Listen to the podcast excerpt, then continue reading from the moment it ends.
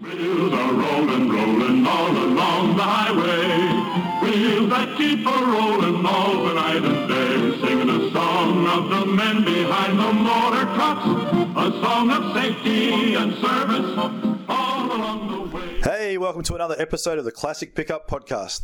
I'm your host, Michael Whipps, and I hope you enjoy this episode.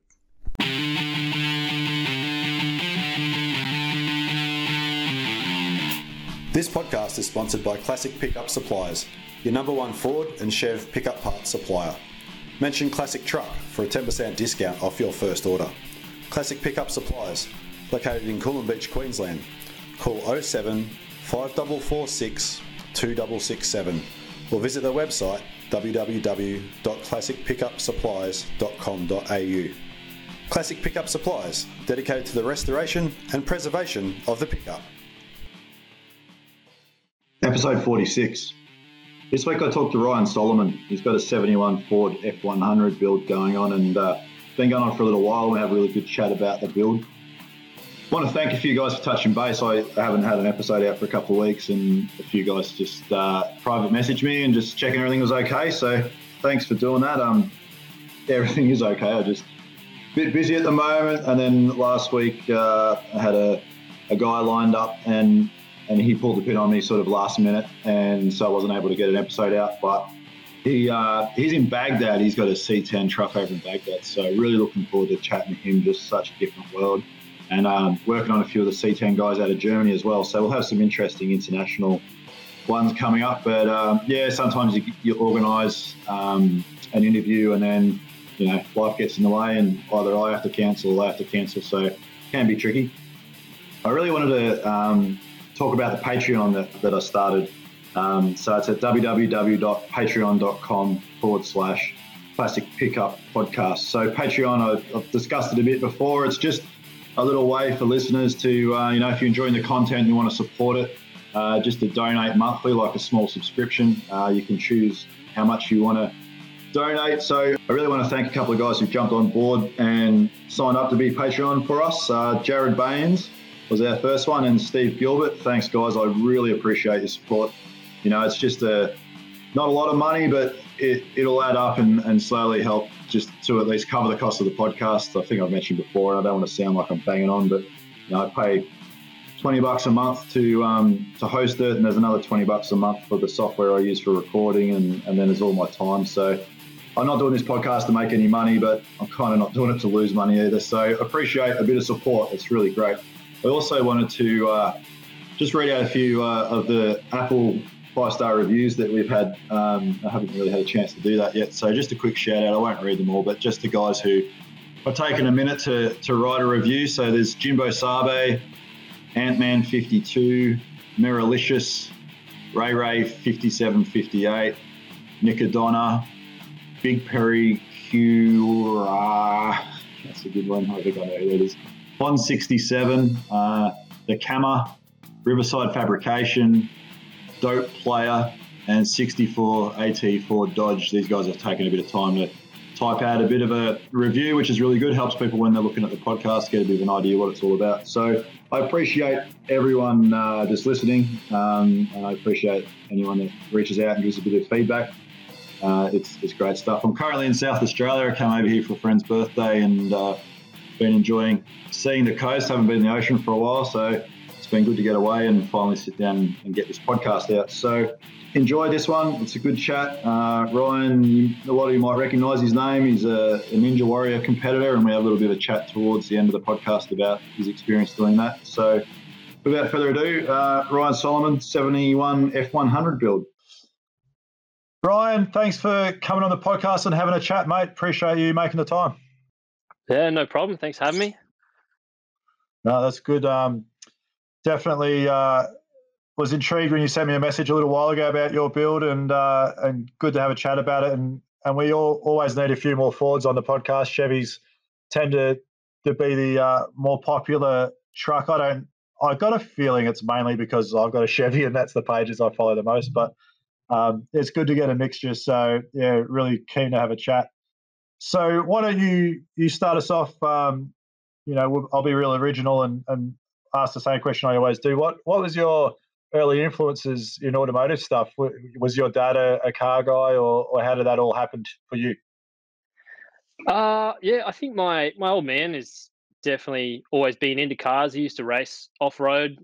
Um, I guess he had a Rodeo that he raced in off road class. I, I was probably too young to really remember what it was, but it was basically a, a street registered Rodeo 80 something model. And him and, the, uh, and my uncle sort of built it up just in the garage and used to drive it to the events and race it. And used to go out there with mum and that and, and watch. And yeah, that's probably what I remember that, that being parked under the, under the house at home and him just always playing on it. And, uh, yeah, that's probably the earliest memories I have. Yeah, and, and would he work on that? Like, would he bring it home and pull it apart and you know build it, and you'd be around for that sort of stuff, or was that done by a workshop? Yeah, he he, he did everything himself. Um, as far as I can remember, I would have been oh, you know, five or six or something at that that stage. So it's, it's pretty hard to think back. But he, he always had four drives, and um, yeah, I remember just having you know big jacked up Hiluxes that he was just working on, and and then him telling me back yeah, when I was a bit older, you know, teaching me everything under the bonnet, pointing at bits and pieces, saying, "What's that? Alternator, battery." You know, learning all the bits and pieces, which which is pretty cool. I'm, I'm hoping to do with my little boy sometime soon. Yeah, yeah, that's awesome to be able to pass that knowledge on, and it, it's it's a pretty amazing bond. You know, it's like I guess you can kind of compare it to football. You know, if someone's a Collingwood supporter, it's probably because their dad was a Collingwood supporter, and you get brainwashed into it. And it's sort of a similar thing with these vehicles, I guess. Yeah, yeah, that's it. But um, apart from apart from the four drives, it was nothing serious. Like uh, I think the race car got sold, and he just got really stuck into work. Um, and that was kind of the end of that. He never really got back into it. He just sort of worked and, and did other things. Yeah. And so, what? How did that influence you? You know, was your first car a four wheel drive, or or did you go a different direction? Um, I think my first car well, was pretty pretty embarrassing, but it was like a seventy something Corolla that I bought for a bottle of rum from one of Dad's mates, and fixed that up and got it registered all before I had a license. And I, I think we ended up selling it for I don't know fifteen hundred bucks or something. someone else was was yeah, bought done up and sold before I even had a chance to really drive it. But um, my first car was my old man sort of, and, and uh, his little toy had a MR2, one of the SW20s, and um, he bought that a few years before I got my license, and was his sort of little toy that he'd take out on weekends, and um, yeah, eventually I nagged him enough to let me drive it and started taking it to school and that was probably what really got me hooked, having a pretty fun little car to drive around in. Yeah, that's awesome. Was that a soft top? It was the Targa top. Yeah, so it was the it was in the '90s shape. So it wasn't that new one, but the the shape in the middle there. Call it the poor man's Ferrari. yeah, uh, that's pretty cool. I mean, you what you grew up in in Brizzy? Yeah, Brizzy. Nice and sunny and beachy. So, so that probably leads me into a question I'm quite interested in. Is you know you're uh, you're quite the free ride jet ski guy. You know you you're a sponsored athlete. I guess what what's your situation with that? Uh, yeah. So I've been doing it for just about ten years now. Stand up jet skiing, and um, yeah, I just had a mate that had one one day, and uh, took it for a ride, and yeah, ended up buying it off him, and and yeah, years later, I, I did the world tour a couple of years ago, and um, think he ended up seventh overall after the tour, and and uh, yeah, that was a heap of fun, and, and yeah, just kicking around a few events in Australia. It's it's died off a little bit recently, but um, there was one on the weekend just at Sunshine Coast. Uh, didn't get to ride at because uh, got a bit of a back problem at the moment, but uh, it's so much fun. It's uh, honestly, it's like riding a dirt bike in the ocean, and doesn't hurt as much when you fall off. yeah, yeah, I got I got my dirt bike sitting here behind me. Uh, yeah, there's the ski. I don't know if you can see it behind me there. Yeah, yeah, I can. No, that's cool. So, um, so what what's your current vehicle you would drive daily? Like, are you you got just a sort of a modern regular car, or do you have an old classic apart from the truck you're building?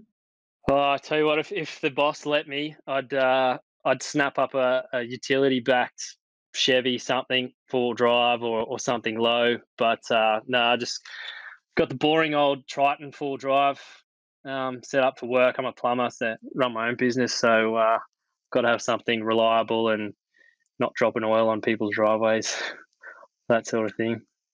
Yeah, yep, that that happens a lot. My um my Land Cruiser's got a hydraulic crane on the back of it, and uh, uh and it every time I because I, I build these fire pits, so I deliver them to people's property, and I always got to park on the grass or the nature strip because I know when I use my crane to unload, the thing just shits oil, shits oil out the bottom, and I've uh, I've done it on a few driveways, and it's embarrassing. So.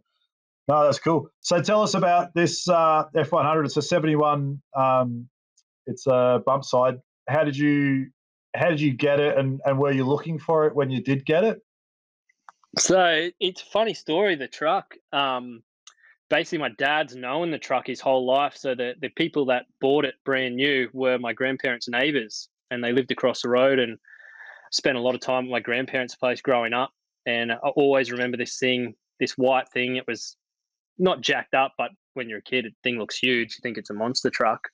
Um, it had 32s on it, with just on Sunraysia rims and a big canopy on the back, and it was just always parked on the street out the front. And uh, yeah, I guess uh, it was probably 10 years ago or so now. Um, the the old lady's son just had no no time for it or anything, and um, yeah, offered the truck to us. My my dad had always seen it, you know, growing up, and tried to buy it off him a bunch of times, and basically he uh, gave us a price that was too good to turn down, and uh, it hadn't been driven in years, and uh, yeah, pushed it across the road in my grandparents' yard, and it, it, it would start, but the the master cylinder for the clutch master cylinder and brake were, were shot, so uh, had to pull them out and just whip them down the road. There was a master cylinder exchange only 500 meters down the road, so we yeah, got them recode and plugged them in and drove it home. Perfect. And and what engine did that have originally? It had the 300 um, straight six, and uh, yeah, basically one owner. The thing had never left the never left uh, the little suburb, and uh, it only has 38,000 miles on it from new, which is pretty cool. Got the got the dash there, and that's it. Definitely didn't drive like it only had 38,000 miles on it, but uh, little things like the bonnet and the doors and everything just they open and close like they were brand new. Yeah, they're they're a real good motor. Those three hundreds. I had a sixty. I think it was a sixty-five F six hundred for a little while that I ended up selling, but yeah, it had a three hundred in it. We got that thing running, and yeah, they they're a real good strong motor. Yeah, it was great for for what it was. It was great, and just had the four speed with um, you know, that crawler first gear that you basically don't even use. But you could you could just dump the clutch in second, and it'd fry those thirty-two inch. I don't think that muddies or all trains that were on it just spin them up. It was it was pretty funny thing to drive. Oh, that's cool. So, so when you so did you acquire that or did your dad acquire it? Who who took ownership of that ten years ago? Uh, well, we put it in my dad's name, um, and yeah, I was living at home when we when uh, when we got that, so it was just kind of like our truck, I guess. He he paid for the rego, so he put it in his name. Um, but yeah, it just sat at home. We just drove it on weekends, and that uh, it, it, it was fun to drive. But I, would never really driven an old old uh, truck before, or, or, really an old car. Um, it was just straight up scary for me. Um, you know, it had no the no power steering thing was fine. I could deal with that, but the the drum brakes all around that weren't power assisted, which is a nightmare. And the play that I had in the steering wheel, you'd be driving down the road, and coming up to a green light, you'd already be ready to put the brakes on, and you kind of slight, lightly put the brake on, and you start to feel which way it wants to pull, and just hold the steering wheel against it, and then slam the brakes on. It's uh, yeah, it was sketchy, and it, I just it just kind of got pushed to the side for a little bit because of that. I got I got sick of driving it, and and the, the back wheels would lock up all the time, and I was just like, fuck, it's a piece of shit, and and. I probably didn't appreciate what it was like to drive an old car at the time either. Was is probably the other problem. Yeah, yeah, and so then at what at what stage did you start to create this idea in your head that you were gonna you were gonna do something to it, and and what what were your thoughts at that stage of what you wanted to do?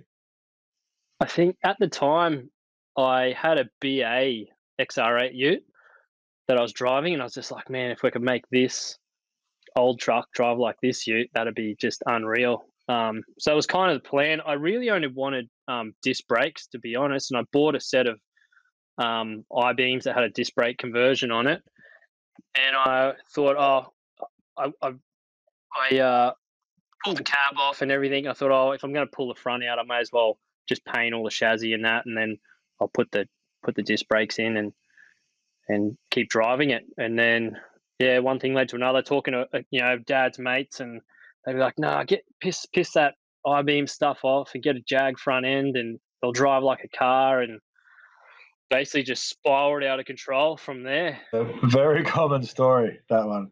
The minute the minute you take your cab off your truck, it's like, oh look at all this other stuff I should do, and then yeah, yeah, time flies by. So so you you have a rendering that I saw that you got done. Is that did you get that done or is that just another rendering that's similar to what you want to do? That was exactly what I wanted to do, and I pinched it off someone's Instagram. It might have been like Fat Fender Garage or something. Posted it, and all I did was um, flip the image in, in my little iPhone editor and turned it into a right-hand drive truck. so it looked pretty sweet. Uh, but it was basically exactly what I wanted to do. Everything: black wheels, no chrome, that Nardo grey kind of primary color. Um, and yeah, that was kind of the inspo for the truck um, a long time back. But but yeah, getting time to get it to that point was hard. Yeah, I'm I'm looking at your truck right now, and it doesn't have black wheels. No, they uh they've they actually they're off a HQ or something because the Jag stud pattern's the same and it's got the Jag rear end in it. Um, they will be black. I've the center hub is slightly different from the HQs to the Jag, so they got to get machined so they locate on that little hub ring better. And once I, I've just been using them to push it around with, but once I rip them tires off, I want to get some bigger tires for it too. So pull them off, get them machined, and painted all at the same time. Yeah. So they look like twenties, are they? Yeah, twenties, twenty by tens, I think they are. Twenty by elevens on the back, and twenty by nine and a halves on the front. Yeah, cool. So you'll just blast and powder coat them? Yeah, I think so. Oh, I don't even know about powder coat. Probably just paint. One of my mates has got a panel shop and um, he's blacked out a bunch of wheels for us and just painting them doesn't really seem much different to powder coating with with all the other cars I've done. Yeah, yeah, cool. Um, so, what other cars have you built? Uh, oh well, bought bought the the wife a um, little mum wagon Prado and got rid of her old little little uh, single life car to get the family wagon, and it was black, and we just got all the all the bits blacked out on it, all the chrome and the wheels and everything, make it look cool. And uh, what have we done? Oh, I did our last car wheels, a little Audi Q3, and got the wheels all blacked out and a little bit of a theme, but this truck definitely won't be black like the other ones. So, current situation, you've had the truck for ten years. Yeah. How long would you How long would you say that you've been building it? At least Facebook reminds me of this, which is pretty pretty depressing some years. But um, I think it's been pulled apart for about seven years. I probably had it for a little bit over ten. I think I drove it for about three or four years as it was, and um, and yeah, it's definitely been pulled apart for at least six seven years. Uh, yeah, the, the first thing was I pulled the um, pulled the cab doors, bonnet, everything off and took it down to a local sandblasting place. And I thought, oh yeah, like the car, it looked absolutely straight. There wasn't a dent in the thing. Um, and then yeah, got it all blasted. Got got it back picked it up. They primed it for me, and just to discover just so much rust. Um, one thing I hadn't really thought of was that the truck lived one block back from the waterfront its whole life. Um, most of the time under a house, but yeah, the Saltaire hasn't done it any favors. It's not terrible, but there's a few spots that are real bad. So, some ways I left. I wish I left it all original and and and uh, did other bits first. But yeah, I'm kind of glad I did because yeah, it's a. I opened up a real can of worms with that, which which kind of put the bodywork on a little bit of a back burner and, and concentrated on doing the other bits. Yeah, and then it's got a it's got jag front and rear end in it. Did they did they come out of like did you have a donor vehicle or did you just find them somewhere and buy them Yeah, I bought a whole car. Um, as soon as someone put me on to the whole Jag thing, I knew nothing about it. I just looked up Jag XJ6. I didn't really know much about Series 1, 2, 3 and the differences between them. Um, and yeah, just found this car for 500 bucks. It was nearly rusted in half. Um, dragged it home and dropped the front and rear end out, cut it up into a bunch of pieces and took it to the dump. Yeah, that's about where a rusty old Jag should be. So, do you know what series it was? It was a Series One, which which is one of the things I wish I did a little bit more research into. Um, but saying that, like after talking to the engineer that I got on board um, for this build, and he was more than happy with it. He said, you know, it's not the best option, but um, yeah, is what it is. I put all brand new brakes, bushers, bearings, every nut and bolt for the whole front and rear ends, all brand new.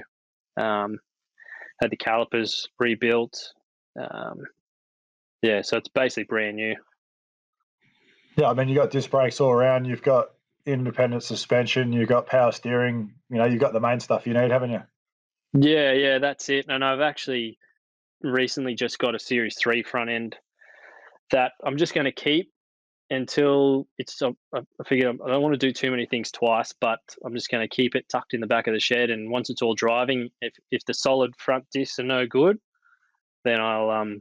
There's an option to get a caliper spacer and run a vented disc on the front, but you're still stuck with the three pot Series One calipers, uh, which I say aren't bad, but um, yeah, I'm, I'm I'm in the mindset now of just get it going, and then if it's no good, then change it down the track, and that's what I'm going to do with the with the front end at least anyway. Yep, and it's on its original chassis still. Like you haven't you haven't chopped it up or swapped it out for something horrible. It's it's an original F100 chassis. Yeah, original chassis. Um, I had a shop, um, BMV Engineering at Sunny Coast was who I took it to to do the um, the front and rear ends originally, and uh, and even when I took it to them, they came recommended from my engineer, and he said, "Oh, you know, these guys do good work," and didn't know much about them or anything. And and what they gave back to me, I was just jaw hit the floor with with what they were. He was telling me these things. Oh, we're boxing the chassis. We're these tubular cross members. I was like, yeah, yeah, yeah, cool, cool, cool. And yeah, just give it back good. And then when I went to pick it up, I was like, holy shit, this thing looks like a complete custom aftermarket chassis. It's it's boxed the C section front to rear they've turned because they they have this real ugly um, like the C it turns open on the bottom towards the back, so it's not even a C. It's just this opened up ugly thing, and they've heated it up and bent it back around, so it's like a perfect square. Boxed it, and yeah, thing looked brand new. I think it's a really good idea. You know, if if your engineer recommends an engineering shop to do some work, then that you've just they've made your life easier straight away because you can be confident that you know he knows that shop and and he'll not that he'll just pass anything just because they did it, but he's he's got confidence in their work already, which is a huge thing. I just I just had that with my engineer looking for a four link kit. I wanted to build a four link for my truck, and he said, you know, he basically just said to me, if you go get one from McDonald's Brothers Engineering, I'll just engineer it because I know they're right. And I was like, yes, sir that's what I'll do, you know. So no point reinventing the wheel or or making things harder. You know, if, if you create something custom, your engineer's got to sit there and do all the calculations and work it out. Whereas if he if he trusts a good shop like that, then yeah, I reckon that's the way to go. So that's awesome. Yeah, well, before that, I kind of had my old man giving me a hand with it. Was taking up the double garage at home, which um, they weren't too happy about. I had parts everywhere kind of like how my shed is at the moment. But um, we basically had the truck sitting on the, the bare rails, the front and rear end pulled out, and I had the front end sitting underneath there and the back end still in that original jag cage. And we were working out, oh, how can we bolt it in? And every way I was looking at it, I was like, the truck's not even going to end up that low. Um, and the, the whole thing was ugly. I don't even know how you're supposed to work on those rear ends with them inside those cages. But um, it was going to end up exactly the same height as it was as it was originally, and um, I I could, couldn't get my head around how to fit the front end, and that's when I kind of pushed my dad's advice aside because he's a bit of he's a bit like yeah no nah, close enough's good enough, um, and then that's where yeah got into the engineer and he steered us in the right direction. and I'm so glad I did because it's it's little things like you know I was had the frame all leveled up and squared, just sitting on the garage floor on jack stands. And you try to do measurements and you think it's all right, but it wasn't till the guys put it on the on the um the chassis jig at the shop and he was like, mate, the the rails are out of parallel by 30 mil and on the piss and this is bent and that's bent and um that's when you and, and, and the flexibility that was in that thing. I had it sitting on the jack stands. I could lift up one when it was a bare chassis. You could lift up one corner of the front rail, and the other side wouldn't even lift up at all. Um, and now the thing when it's when it sat on the stands, you could lift that one corner, and the whole chassis lifts off the ground. Yeah, yeah. I mean, but they were they were originally engineered to flex like that. You know, they they they didn't have a super powerful engine. They had you know leaf spring rear suspension, so everything moves as a unit. But once you're doing what you're doing, you're putting an independent suspension in where you don't really want your frame to move. You want your wheels to move independently. And by boxing that all up, it you know it really it makes sense, and it'll handle so much nicer for you now. Yeah, yeah, that's the plan. Mm, that's cool. And then what are we doing engine wise? I you mentioned to me that you originally looked at doing a uh, a turbo diesel out of a Ford Territory. What what was the thinking there? Yeah, so I that's was the plan. Oh, what was the plan from the beginning? I don't really know what the plan was. I didn't want that big 300. I hated the um, putting the leaded additive into it every time and worrying if I lent it to someone and they forgot to do it, they'd fuck the engine up or something. And uh, you know, the thing was so bad on fuel. It was probably twice as bad as my BA as the XR8 was, and had half the power. Um, so I, I just hated it, and I thought I'll do something diesel would be pretty cool. Um, one of our family friends had uh, the the dent side that had the Hummer V8 in it, um, but the thing was huge, and I, I look I like the um, the Cummins or, or or something some big six cylinder thing, but they were just all too big for what I want to do. I really didn't want to have to hack up the firewall or or have that much weight in it and then um, I don't even know how I got into it, but um, yeah, I was at the auctions, and I think it was I was already the plan to buy this territory, but I think there was a XR6 turbo Ute there, and the territory, and, and a couple other things I was looking at just to buy as a donor car, and the territory came up first, and I just threw a cheap bid at it and got it, and I thought, oh well, just make this work, and um, yeah, got home was I think it had a a little front smash, but not that bad, and a big hit in the rear. And I just, uh, yeah, got it home and got stuck into it with the saber saw and hacked everything out of it. Pulled the whole loom out, front to back. Every little plug I labeled and and stripped it all out, just not knowing what I'd need or if I'd need it. And uh, and then yeah, that's I sent the engine engine gearbox everything up to BMV, and they made the mounts for it and sent it back basically engine sitting in the chassis and and uh, yeah, rolled into into the garage at home, fitted the cab and inner guards. I don't know if I've posted photos of it on Instagram with how it was, but basically got the whole thing just me not knowing a single thing about you know automotive electrical work, but I basically just plugged everything back in how I had it labeled, and all the lights came on. Um, it, I later found out that that model runs a CAN bus um, like wiring system. That's not really like the, I guess, the direct wire you get in the older trucks. Um, so I had to plug everything in. I had just sitting in the floor of the truck. I had the speedo, the HVAC unit sitting there, the the stereo console, steering column, um, everything, and it was just a big loop of wires, like 50 mil thick, that just did this big loop through the engine bay, back through the firewall, through the cab, back out through the firewall on the other side. And surprisingly, plugged everything in, all the lights came on, and it was a Christmas tree on the dash saying all these different errors and that. Um, but I just couldn't get the thing to fire up, and everyone I spoke to just had no idea what to do with it. They'd never touched one before.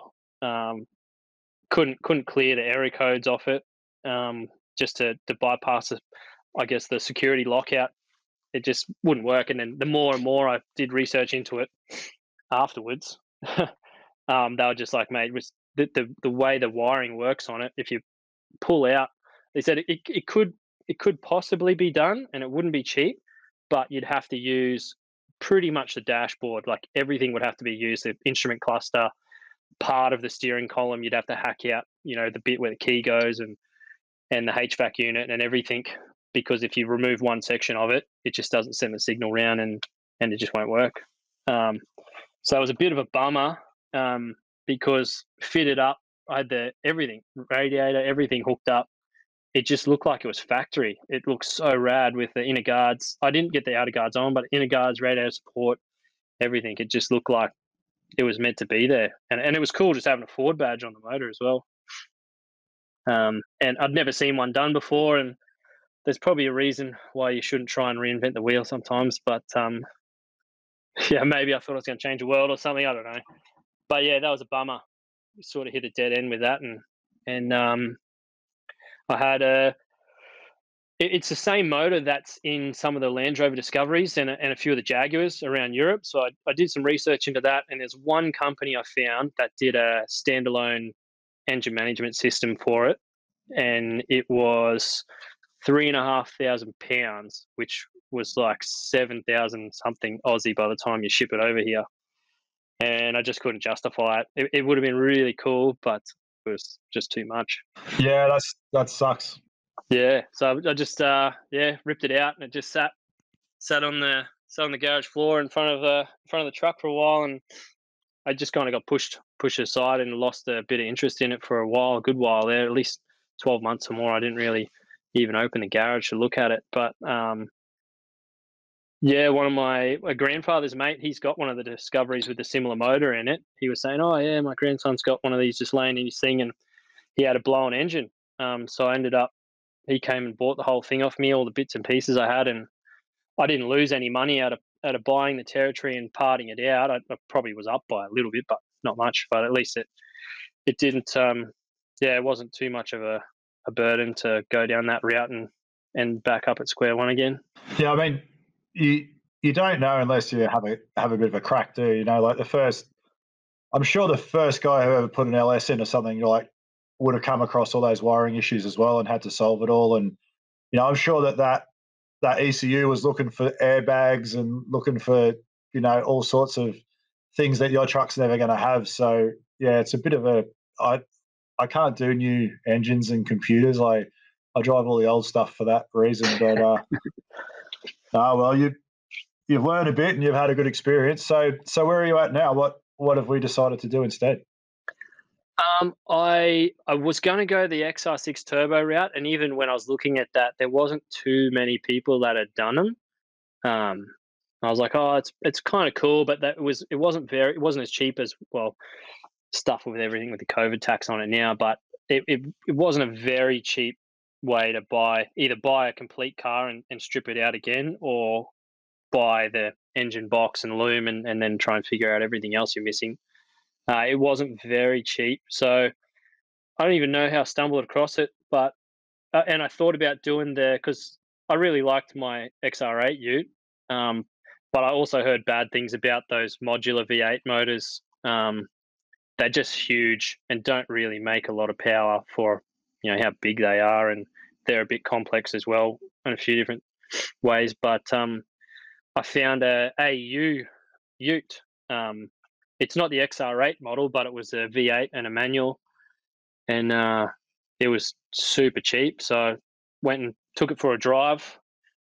The Ute was flogged out, but uh, it had had an exhaust system on it and sounded pretty sweet. I, I thought it actually sounded way nicer than the, the BA did, but um, didn't make crazy power, but sounded nice. And I thought, oh, it was cheap enough to, yeah, and and I thought it was basic enough, and those motors haven't been in in uh, you know the Mustangs and and everything for so long in the states. I thought it's pretty easy to get bits and pieces and and much simpler on the wiring side than than the diesel was. So yeah, I jumped on that, and that's where we've gone now.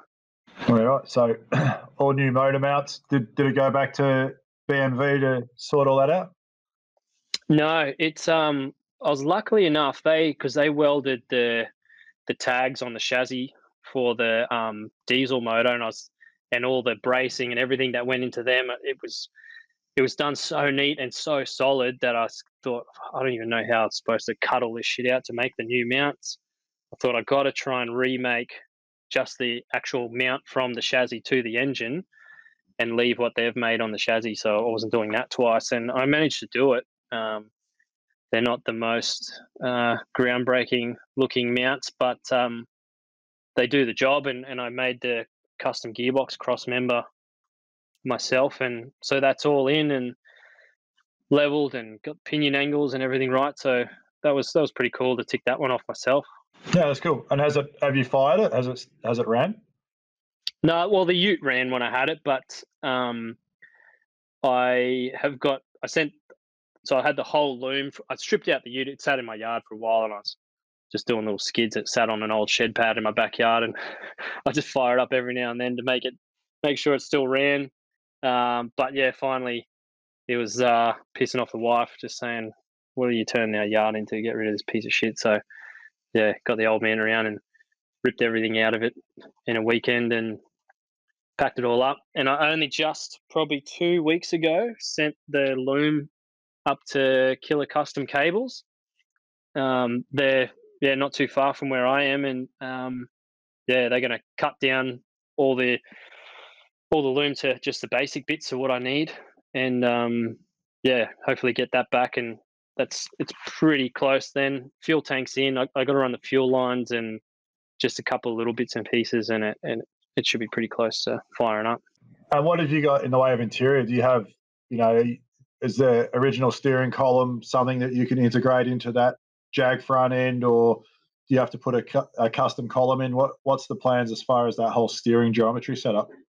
Um, I've I bought a just a universal um, steering column, and I've I've had that in already, and I've mocked it up, trying to work out the linkages around the exhaust. I've got some shorty headers on it that seem to work the best. Um, I'm not ch- chasing crazy power in them, but I know the shorties aren't as, as good as like long tube headers, but they're just much simpler. And the only way I could do long tube headers is if I got a custom set made, and just trying to keep it simple at the moment. So with the shorties, it it just works. I'm I'm trying to trying to hook up the steering without using a double uni in the middle, and um, yeah, so and I didn't want to cut up all the um, double D shaft that came with the steering column, so I've been dummying it up with bits of copper tube I had laying around, and it seems to have worked. And I've got a bit of a plan for it, but I think I've got to use that double uni and, and then use that little brace off the chassis to hold it. But um, it all should work pretty pretty well. Um, I didn't really like. I've got the original steering column still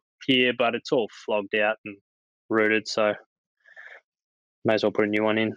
So the uh, the plumbing skills are coming in handy with a copper tube steering. Yeah, I'm actually really looking forward to running the fuel lines and brake lines, and um, it's something I really enjoy at work. When you you have the, one of those jobs where you just have to be really neat, and uh, you know, you've got a six meter length of straight tube, and you've got to make it go where it needs to go without looking crap. Um, yeah, I'm looking forward to getting stuck into uh, you know doing the plumbing for it. Yeah, it's, it's those little details like they don't need to happen. You know, like no, like even to extent, a lot of time you do all this work and you put a bed over the top of it, and, and it almost never gets seen again. But when you see brake lines or airline like hard airlines, and they're all done really well, and they all flow and follow each other, it's it's a work of art. It's pretty amazing. Yeah, that's exactly what I want to do with it. Even if no one ever sees it, it's at least I can say I, I did it all and put it in there, and you know I might fuck it up a couple of times, but it'll look it'll definitely look mint when it's done. Awesome. So another thing you mentioned to me a little while ago, I think I'd been chatting to Steve Mazik maybe on the podcast. We caught up with him, and he had his engineer come and do a visit, and he was trying to get a he was getting a build number sorted out so that you know his his theory, and I, I this is a question I want to ask you about is is that once the build number had been locked in with the engineer, he only had to um, meet any of the current rules, and if anything changed in the future, that wouldn't affect him anymore. And and I think you chatted to me in Messenger, and we we chatted about that. And you had your engineer coming down. Was that something you looked into? Is the build number thing an actual thing? And and did you go ahead and do that?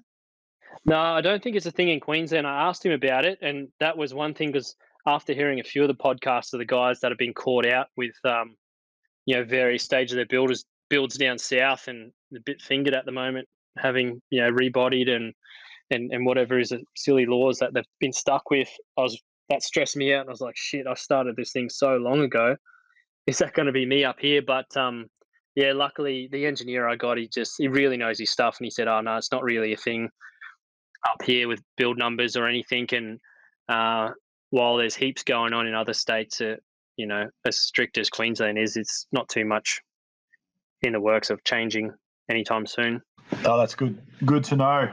And and the engineer, how often are you having him sort of? Does he come down and have a look at the build, or are you just doing a lot of stuff through email and photos? How how are you doing that?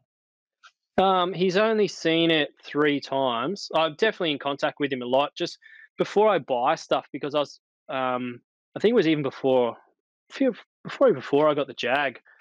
I was asking him about Mustang twos and and um, different front ends that out of the states.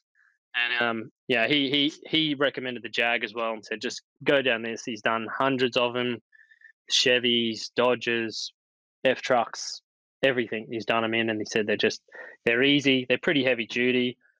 You know, maybe they're old school, but um, they tried and tested. So uh, yeah, and so the, the little things like that, I'll be asking. You know, can you pass this? Can you pass that? You know, buying various bits from here and there. And so I'm always in contact with him. He's a good bloke. He, he doesn't live too far from where I am as well. So I think he saw the saw the truck at BMV when they originally did all the work, um, and then he's just seen it recently with engine mounts and gearbox cross members and just everything fully welded in chassis wise. He said it's complete. Um, it's just everything else that goes after that now. Oh, that's that's great just while I think about it, you were talking about um, doing really neat airlines and stuff like that. There's a guy on Instagram. I don't know whether you've seen his work or not. He calls himself Arizona High Test. So it's Arizona underscore, yeah.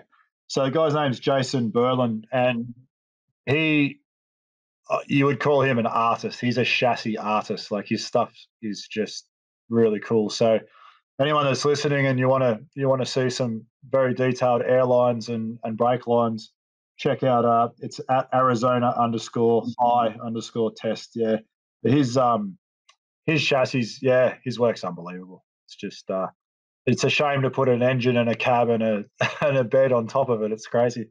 That's good. I followed that just then, so um, it's it's good to see because I got no idea about. Uh, you know, I'm still only just ordering fuel and brake lines now, and you know I was hitting up my en- engine, my, my, mechanic that's going to do a, a, freshen up on the engine. So I was like, "What size fuel lines am I running? Is it three eight, half inch, three quarter? Like I don't know what it is. It's are the flow and return the same? I got no idea. I know how to do it, but I don't really know what I'm doing yet. So I'm kind of learning along the way. And one of those things you can't really stuff up. You just might have to do it a couple of times. Yeah, and it's it's a classic thing when you when you're doing your first build like this, which I guess you are, and and I am as well. And you know, once you know, say you've done two or three trucks over your over your period of time, you're a bit older than us, and you've sold them on. You, you've got a better idea of little things you've got to think about, like you know, say when you took the suspension out of that jag and you took the jag to the tip, you could quite easily have found out a week later that uh, would have been ideal if you kept this one other piece that you didn't know about, and all of a sudden it's gone. You know, and and I found that when when we were pulling the Dodge Ram apart, getting the engine for my truck, I was going to take the fuel tank. I was like, well, I'll, I'll take the fuel tank, so it's got the correct sender and all this sort of stuff, and and you know, like I really didn't know enough about it, and and one of the guys was like, it, you know, the fuel pump's on the engine. You don't need the tank to pump the fuel out. You know, you can use any tank you want. And I was like, sweet, so much easier than, you know, all the space that I would have had to have found to ship that back to Australia from America. So, yeah, the more you do it, and and I think for me, this is why we do the podcast. You know, like you can talk about what you your experience. There might be some guy listening to us right now that's thinking about getting a Ford Territory engine, and he's just thinking, "Oh, maybe I won't do that," or he's, yeah, or he'll shoot you a couple of questions and say, "Hey, what's the go?" So yeah, the knowledge is knowledge is king. You know, it saves us time and it saves us money. I mean, like you said, you didn't really lose any money on that that turbo swap, the diesel swap, but you know you probably put a lot of hours into doing all that and stripping those looms apart and pulling the car apart and you know it's it's a pain in the ass. So the more you you learn, the more you know. And a lot of this stuff you, you can't find it out really until you get in there and stuff it up, can you? Yeah, that's it. Especially with the Jag stuff, like I had no idea what I was doing. Even when I pulled the rear end out of that cage, I sort of slide the big bolts that hold it all out, and it felt like a thousand washers and bearings just fell on the floor. And I was like, fuck. I didn't pay any attention. I was trying to really take all photos and pay attention to where everything went so I could put it back together again. And then bam, gone. So I was like, all right, down to the down to the bookshop to buy a Jaguar XJ6 book to see where how to put it all back together again. That was exciting. Yeah, no, it's a it's a fun little journey that we're all on. So let's get back to your truck. What you going to just use your original seat? You're going to get that reupholstered and a bit extra foam, or you're going to run some buckets? What What's the thought process? Yeah, I'm going to run a bench, just the original bench. I've got the original frame. The seat was rooted. The driver's seat was all pus, just hanging out. And um, I think it had duct tape and all sorts of shit holding it together. Um, I've got two seats. I've got an original one still with, and the driver's seat's rooted in driver's side's rooted on that as well. Um, but I'm gonna the way the gearbox, the gear stick comes out with the AU five speed, it's quite far back. Um, so I'm gonna have to do like a little notch in the middle seat, um, just because I really want that seat to be able to slide all the way forward if if the missus wants to drive it or something. Um, so I'll probably have to hack that up. And I got a good mate that does some crazy work with um, upholstery, and he actually has a bump side with a Jag front end in it as well. So um, we're you know back and forward talking a fair bit with that. So he'll he'll be he'll be building that for us, but it'll be virtually look kind of original. Um, it's annoying. I, I wish I didn't strip the padding and everything off it because trying to get a feel for where the pedals and steering wheel and everything has to go is just frustrating when you're sitting on a bare frame. Yeah, it might be worth getting that seat done earlier than you think. Yeah, well, I keep thinking about doing it, and then I was like, ah, I'll probably wreck it and rip it, or or something, trying to work around it, or you know, pulling it in and out of the car. I'll do something to it, but uh, I've got the other one underneath the house, which I'll I'll drag out when I really need to. But they're pain in the ass to get in and out on your own. And what what's the plan? How if if we were if if I ask you this question right now, this will be interesting. When do you think it's going to be on the road registered? Man, if I had a dollar for every time one of my mates or family members or somebody asked me that, I'd have enough money to finish a truck. Um, uh, I got no idea. I, I keep saying I'd like to have it running by the end of the year, which is probably a realistic goal. But if I could get it running in the next six months, I'd be even happier. Um, but who knows? I keep changing, and, and the more you learn about a build, the more you change your. Um, uh, I guess your not your, the final goal, but the, the process that you do it in, and you think, oh, well, maybe I'll put all the panel work till the very end and just build it, and I'm not worried about dinging it, scratching it, all that stuff. Just build it and, and fire it up and just roll it in and out the shed under its own power a few times and see what works and doesn't work. And, you know, you got to pull the cab on and off a couple of times and it's not a big deal. But um, so that I, I was focusing a lot on getting the panel work done and it needs a lot of work and, and trying to find a shop to fit it in is, is, it's hard. It's beyond what I, I could do. I've replaced the floor on one side and, and the front cab corner myself and taught myself the TIG weld so I could do that and bought a two floor panels, repair repair panels to to do both sides. They both need doing. I've done one, and it doesn't look too bad for um, someone that's never done it before or even knew how to weld beforehand. Um, but yeah, sort of put a hold on doing all that sort of stuff and just more focus on. Yeah, I've got solid base of the chassis to work on, engine, fuel tank, everything's in. So just work on that side of it and get it fired up. I'd, I'd, I'd much rather have it running and moving um, before I focus too much on you know finishing it and getting it regioed. Hmm. You didn't answer my question. Oh yeah, probably end of next year maybe. yeah. probably, realistically, ah, oh, there's so much in it though, and you don't even know. Like you know, because I haven't done it before. You, you look at the prep work that's got to go into the metal before you paint it, and and what I would have thought naively what it would take to paint a truck and probably triple that. Um, and it's, it's not a show car, but it's not a daily. Um, it's somewhere in between there. So I'm sure I have show quality expectations of a paint job on a on a bloody shoestring budget, which I'm sure is like a lot of people. But I don't know. Realistically, I, I kind of think I'm going to be up for 15, 20 grand for that. So I'm kind of I want to get. That's why I want to get the truck running and then you know save up and have that money there and just go right, finish it. That's all all the finishing bits. So you know we're about to renovate our house pretty shortly. So um, I've had a real push to try and get this thing just uh, fired up and moving. Um, yeah, probably in, if I could get it rolling in the next six months, I'd be very happy. And you know, depending on how how uh, adulting goes with work and and renovating the home, that'll determine when the truck gets finished. But it's probably a good couple of years still, realistically. Yeah, yeah. I mean, that's the struggle for I'd say most of us, if not everyone listening to this podcast, you know, it's like, especially if you have a wife and a family and you run your own business and you're renovating a house, you're a, you know, a jet ski athlete and, you know, you, you compete on Ninja Warrior, which we're going to have a chat about soon. I mean, you, you've got a pretty busy schedule going on. So, you know, you're not out there every weekend wrenching on the truck eight eight hours a day. You know, you're you're trying to find an hour here and there to do something, right?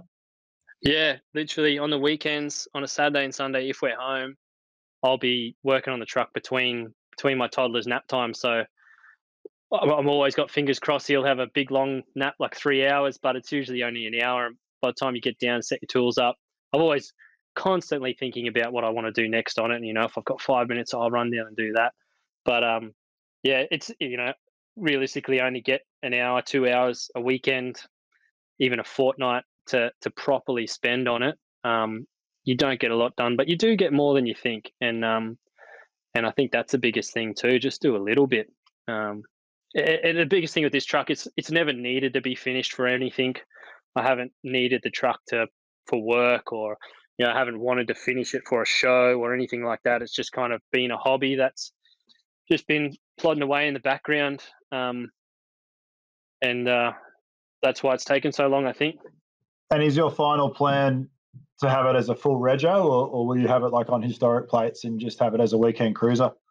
Yeah, I um, it'll be full rego. As much as the V8 rego sucks in Queensland, I think it's like twelve hundred bucks or something now. But um, I'd, I'd I like the idea of just having it full rego, full insurance. Just get on it, get in it, go down the shops, do whatever you want, drive to the coast, drive to Sydney, drive to Melbourne, like just go if you want and, and, and build it to be that reliable as well.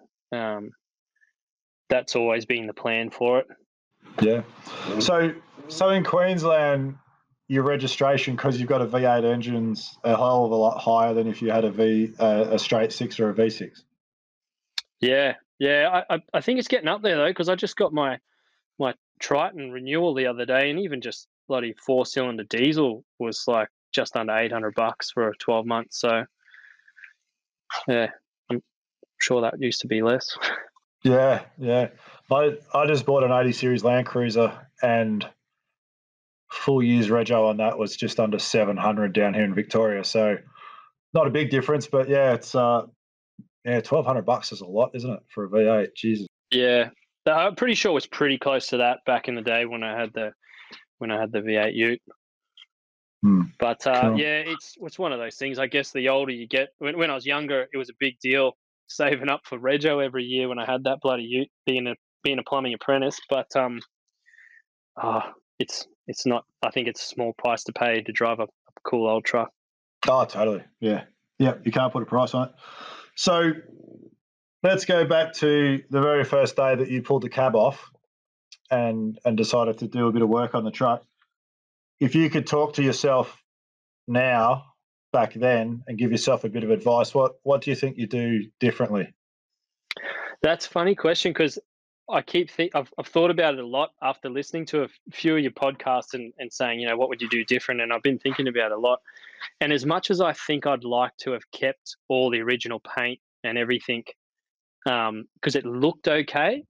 Uh, it really was garbage underneath, and you know I know you like your your patina and, and that, and it and it would have looked very cool, but it was really garbage. The bonnet's full of pinholes. You know, right across the top of the windscreen was is rooted and needs replacing entirely. You know, the cab corner, one of the, the, the passenger cab corner was just about rotted all the way through. It wasn't even attached from the sill to the cab corner. Um, you know, all those little things you find when you actually take it right back. So, as much as I wish I just, you know, pulled the cab and tub off, did the chassis, plonk it back on. I'm kind of glad I did.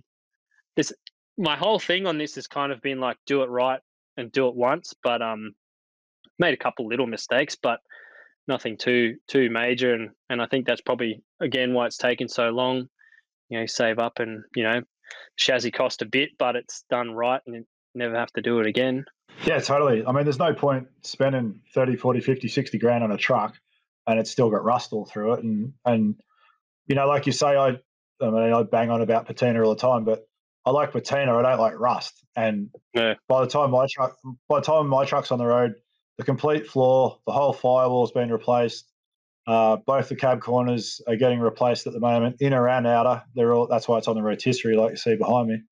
Yeah. Um, you know, I there's and this is something that that I struggle with a lot of the time that people post up that they, their car's a patina car it's just a rusted out piece of shit. And there's a to me, there's a big difference between solid metalwork with a bit of a you know a bit of surface patina rust versus you can stick a pen through holes like that's not patina that's just holes in your car that's rust and it needs to be fixed so yeah it's it's definitely like especially like you say you live on the coast the truck's been on the coast its whole life you want to hand that truck down to your son you know in 30 years time or something like that you don't want to be handing him something that looks like a sieve. You want a nice solid truck that that runs, and you know I, I think you're 100 percent doing the right thing. Yeah, I think, and I think a little bit too. Maybe I wish I did kept it driving, and and just did bits that you could probably tackle on a weekend. And that's my advice I give to a lot of guys. I get heaps of people. I try to comment pretty actively on a few of the F truck pages, and there's a Jag IFS IRS swap page on Facebook getting around and I try to help out as many people on that one, and, and they sort of end up messaging me saying, "Oh, how'd you do this? Can you send me close up pictures of that?" And um, you know, I've I've gone through the the hard yards and expensive yards, and I don't mind sharing my experiences with doing that.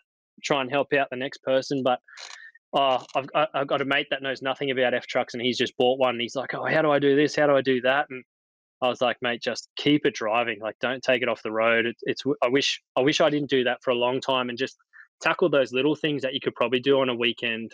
Um, you know, change a patch of floor out or or little stuff like that. Yeah, because I guess I guess what you're getting at is you you get to a point where you kind of almost lose motivation on the truck because it's it seems you know it's like when you're hiking and and like like your destination's so far it's even out of sight and it seems like a million you know there are a million jobs that you got to do on this truck before you're ever going to drive it whereas if you if you can continue to drive it and do little bits and pieces it, it keeps you more motivated. Is that probably what you're saying? Yeah definitely. I think if i appreciated what it was to drive an old truck more um, i would have kept it driving but i remember when i pulled it down i was just like this is a death trap i'm either going to crash it and then it's just going to be a waste or or i'll bloody kill myself and, and crash it as well so for that. I it, it didn't even think twice about stripping it down at the time, and, and I didn't know enough about them. I didn't even know you couldn't buy parts for them, um, you know, easily. But it, it's getting better these days with the bump sides, but it's not like the dent sides where you can go to Rare Spares and get a door, a bonnet, a guard, rad support. Um, I know classic pickup supplies are pretty good with all that stuff now too. Um, but you know, when I first started this, there was nothing, and I was like, "Fuck, I've got to buy another car out the states or something to get panels for it." Yeah, it's definitely getting better for Fords. I mean, I think Chevs have been spoilt for a long time.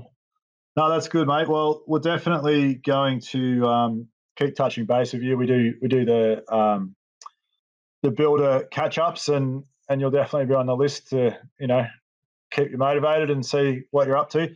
So let, us just talk briefly about your uh, Ninja Warrior experience because we're actually recording tonight because we were lined up to do it tomorrow night, but you're not going to be around because you have to go and uh, and film for season five. So you've been on every season of of the show. Tell us a bit about experience. You know what you're obviously pretty fit bloke. What what sort of made you put your hand up the first time round? Um, it was funny. My mum sent me the like casting email for it because she's been a, a huge fan of the American series. I never even heard of it. It was just like that crazy YouTube videos you watch. Um, and uh, never thought too much of it. And um, uh, basically sent me the link. I filled it out and then got accepted. Went shit. I better learn some stuff about this Ninja Warrior. I never trained it or anything. And that that was right when I was in the middle of. Um, I think I'd just come off the world tour with jet skiing and that that functional kind of training you do. You know, it's uh, the the guys that used to train me for that sort of trained pro motocross riders. And it's very similar sort of you know high intensity training. Um, yeah, the first season of Ninja, I didn't do any like actual training for it, and then ended up making the grand final and had an absolute ball doing it. And uh, I was hooked after that. Yeah, and it seems like these ninja training gyms popped up all over the country. Is there is there one locally that you use, or do you have your own setup? I've got a little bit of a setup at home. It's nothing nothing crazy, but it's definitely enough to to you know burn all the right muscles. But there's a few really cool gyms that have popped up around the place that, that aren't too far from home. And you look like you're six foot plus tall. Like you probably don't struggle with the wall too much. What what's the hardest part? It's just hanging strength with your arms. From what I watch, it seems to be the the hardest part. Yeah, the hardest one is because I'm pretty heavy. I've gone into every season about 90 kilos, and um, some of these other guys are even down like 50 something kilos. Um, and it's funny, you meet all the guys, and they're all legends. Everyone that's on the show is just the nicest people, fit as hell. Um, you know, you talk to them backstage and sort of go, "Oh, what's your background?" they're like, "Oh, I'm an Olympic gymnast. I've went to Commonwealth Games for this and that." And they talk to me, and they're like, "What do you do?" I was like, "Oh, I'm just a plumber from Brisbane. I don't know what I'm doing here, but did it right." Um, yeah, good fun. Yeah, that's it. And then yeah, we're right in the middle of filming season five at the moment, so back and forward to Sydney a bit with that. Um, that's a lot of fun. Mm, would have been a bit challenging with all the COVID stuff. Was has that been held up by anything, or has it been pretty good up there in Queensland? Oh, Queensland's fine. We've we've had it so good. We've been very lucky with it. But um, I think there was a little hiccup with the start of filming. Got pushed back about a week, and they wanted us to all stay down there for the the full. Uh, it was about three and a bit weeks of filming, but um, we just had uh, too much on the cards back home and um, that. So we were lucky enough to fly in and out after you know filming each night. Yeah, cool, awesome. All right, mate. Well, um, we'll probably wrap it up there. If if people want to check out your your truck build, I know you've got your own Instagram page, but there's not a lot of truck stuff on there. Where where's the best place to see see a bit of stuff on this truck? I'm actually I've been scrolling through my phone because I've trying to find all the old build pics, and I've gathered about 300 or so now from when I first had the truck, and that was kind of like pre iPhone times when I first had it. So you know, it wasn't as easy to snap photos and just keep them on your phone forever. But from as early as I've got them, I've, I've built this folder up, and I'm just about to just put out a little Instagram page for that, um, just as a bit of a um, you know, a diary of how the truck's been built, start at the start, and and you know jot down what I've done from each picture to the next one, and if someone else can use that as a bit of a not a guide, but you know, see what I've done and do it or don't do it.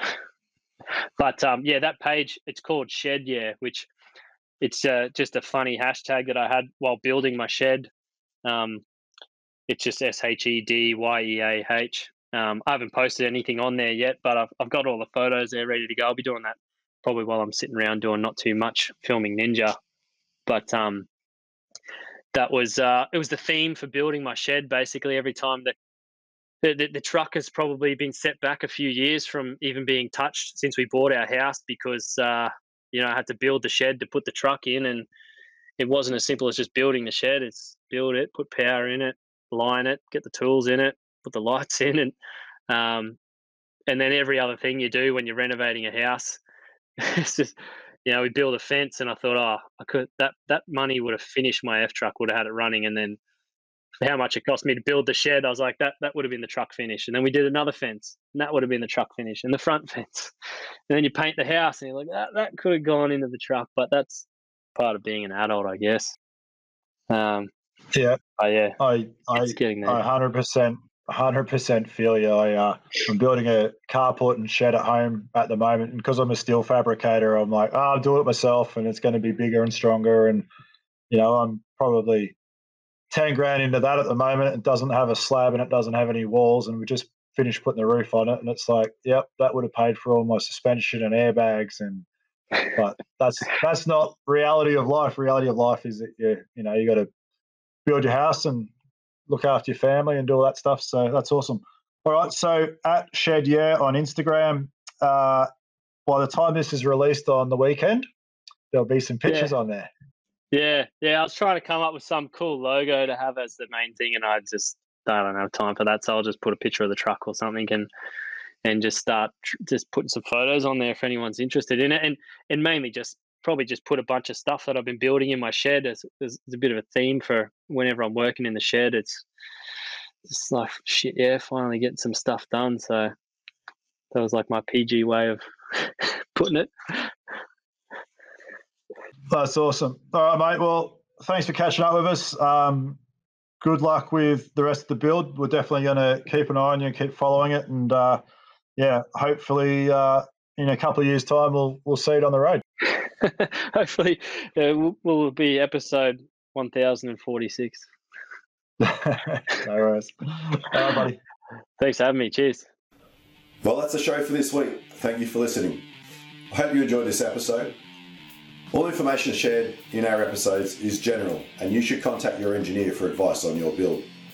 Please remember to rate and review the podcast on iTunes and share it with friends and fellow enthusiasts on Facebook, iTunes, or the good old word of mouth. I appreciate hearing feedback, good and bad, so please feel free to shoot me an email, classicpickuppodcast at gmail.com. If you are interested in advertising on the podcast and have a relevant business, please get in touch.